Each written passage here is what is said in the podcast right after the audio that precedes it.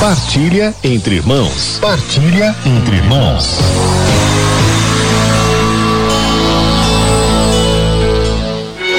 Veja, nós temos certamente muitas dúvidas sobre como ler a Bíblia, mas todos nós temos sede da palavra.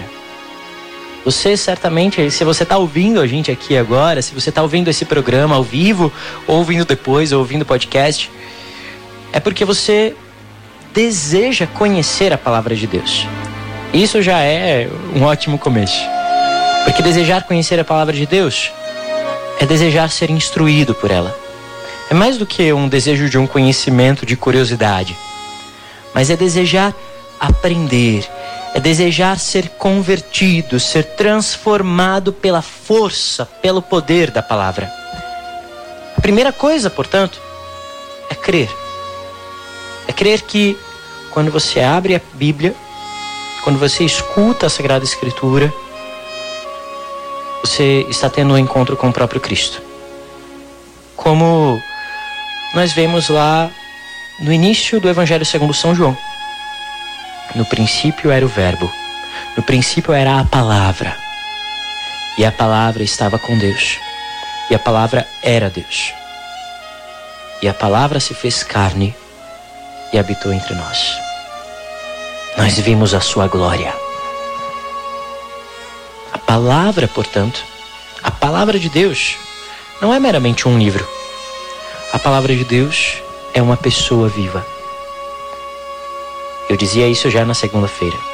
Quando, portanto, nós abrimos a Bíblia para ler, nós estamos nos encontrando através das palavras da Sagrada Escritura com a palavra viva, que é o próprio Cristo, que nos reconcilia com o Pai pela força do Espírito Santo.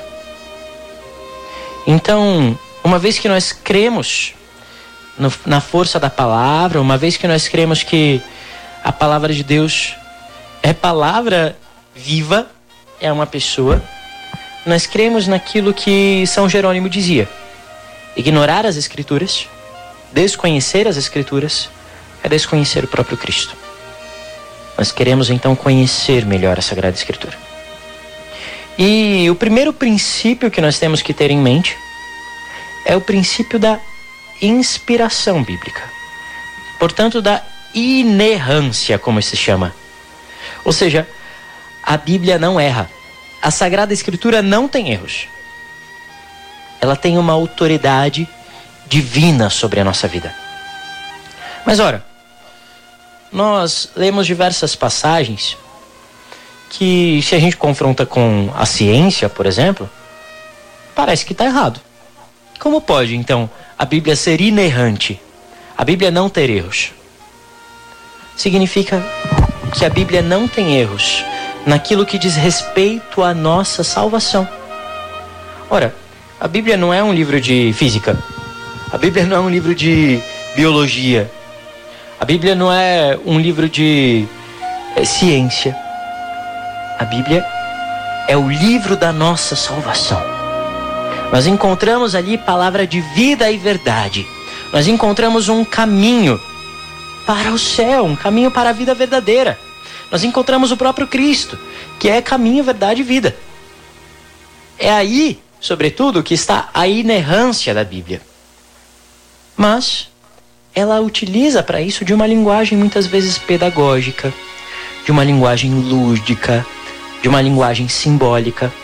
Então isso é muito importante quando nós vamos ler a Bíblia, ter isso em mente. Porque senão a gente leva tudo ao pé da letra, sabe?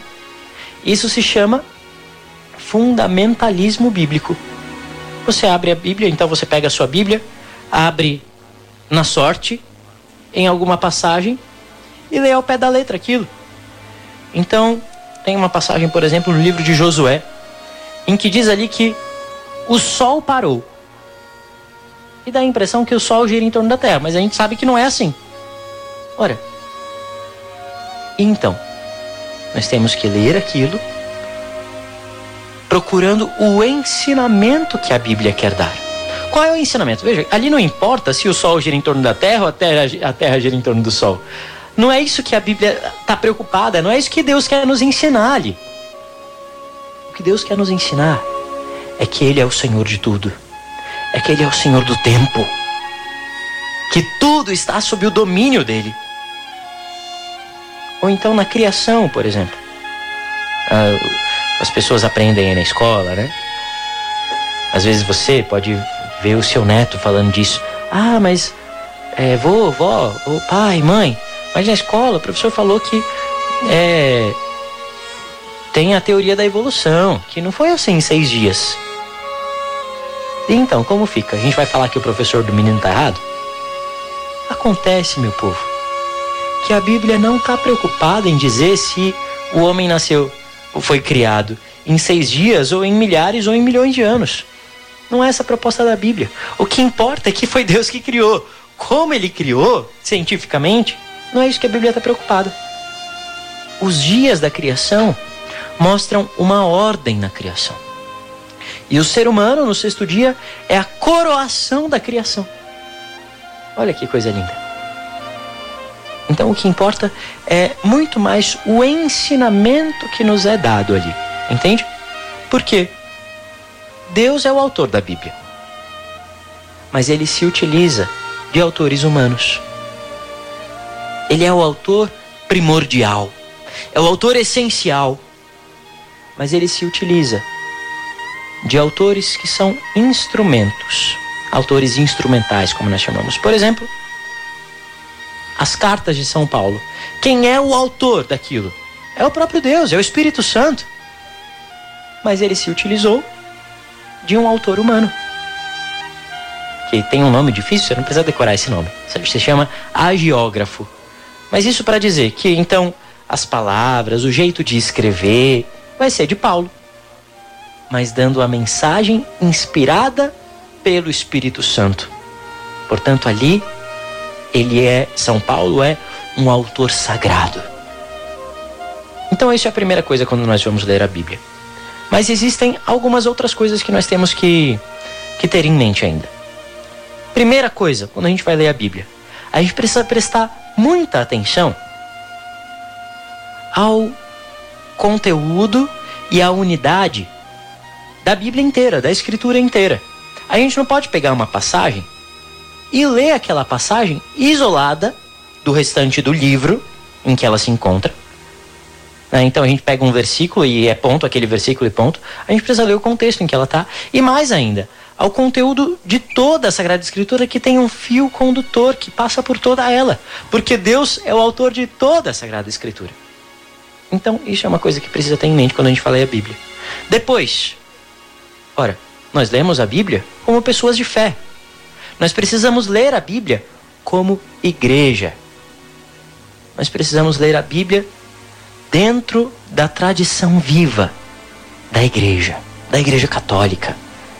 Tem uma passagem muito importante sobre isso, que é na primeira carta de São Pedro, versículos 20 e 21.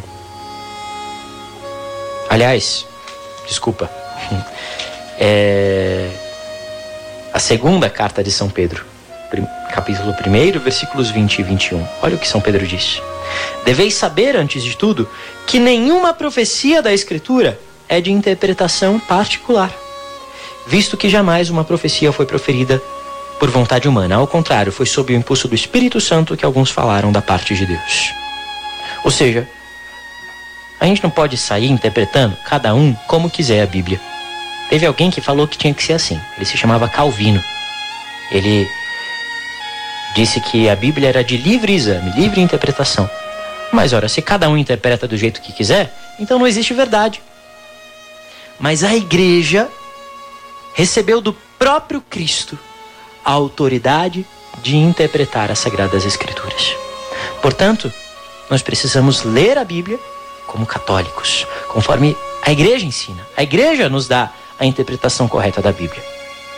E depois, estar atentos ao que se chama a analogia da fé. Ou seja, quando nós abrimos a Bíblia, nós não abrimos como quem não tem fé, como quem não sabe o creio.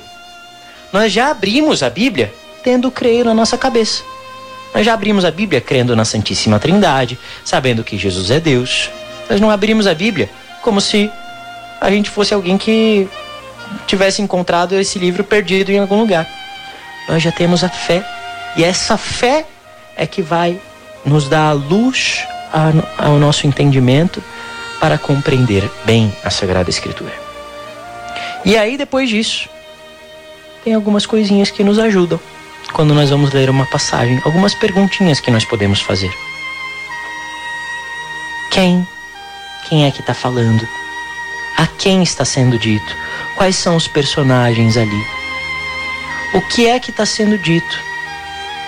Qual o contexto do, do que está sendo dito? O que esse texto me chama a atenção? O que ele desperta em mim? O que ele me chama a viver? O que ele me ensina? Depois, quando é que aconteceu isso aqui que eu estou lendo? Quando foi que esse texto foi escrito? Onde essa cena está acontecendo? De onde esses personagens vieram? Para onde eles estão indo? Por que, que esse texto foi escrito? Por que esse, esse elemento aparece aqui? Por que acontece isso? Essas perguntinhas vão ajudando a gente a, a, a entender. Agora, mesmo assim, pode parecer muito difícil. Né? Você pode pensar assim, mas meu Deus, é muito difícil eu interpretar corretamente. Ora, por isso a gente tem estudos, tem cursos, né? Na, na sua Bíblia, se a sua Bíblia for uma Bíblia católica, pode, pode ter uma introdução em cada livro. Então a Bíblia de Jerusalém tem uma introdução que te ajuda a entender cada livro. Mas, fica tranquilo, porque existem níveis diferentes de leitura da Bíblia. E geralmente você vai ler não um livro num nível teológico, e tá tudo bem com isso, num nível exegético. Você vai ler a sua Bíblia no nível da oração, que é a Divina, leitura orante da palavra de Deus. Ler a Bíblia como oração. Procurar primeiro entender o que a Bíblia te diz, depois o que essa palavra diz para mim o que ela me ensina, não o que ela ensina para o outro, mas o que ela me ensina. E depois, o que essa palavra me leva a dizer a Deus. Um agradecimento, um pedido. E por fim, você pode tirar propósitos de vivência daquela palavra. Como é que eu posso viver na minha vida concreta hoje esta palavra? E aí, depois desse nível da oração, tem a Bíblia na liturgia, a Bíblia na catequese, a Bíblia na pregação. Mas primeiro, comece lendo a Bíblia como oração. Começa pelos salmos. Abre os salmos e reza com aqueles salmos. Você coloca no lugar da pessoa que está orando ali. Ora com a igreja. O evangelho do dia. Você pode pegar tantos padres aí que fazem homilias todos os dias na internet, né? E você pode pegar essas homilias e rezar a partir daquela palavra com o texto. E assim a palavra de Deus se torna vida na nossa vida. Não leiamos a Bíblia como um livro qualquer. Leia a Bíblia como uma carta de amor escrita por Deus para você. E assim ela dará frutos abundantes como semente que cai em terra boa. Glória ao Pai, ao Filho e ao Espírito Santo, como era no princípio, agora e sempre. Amém.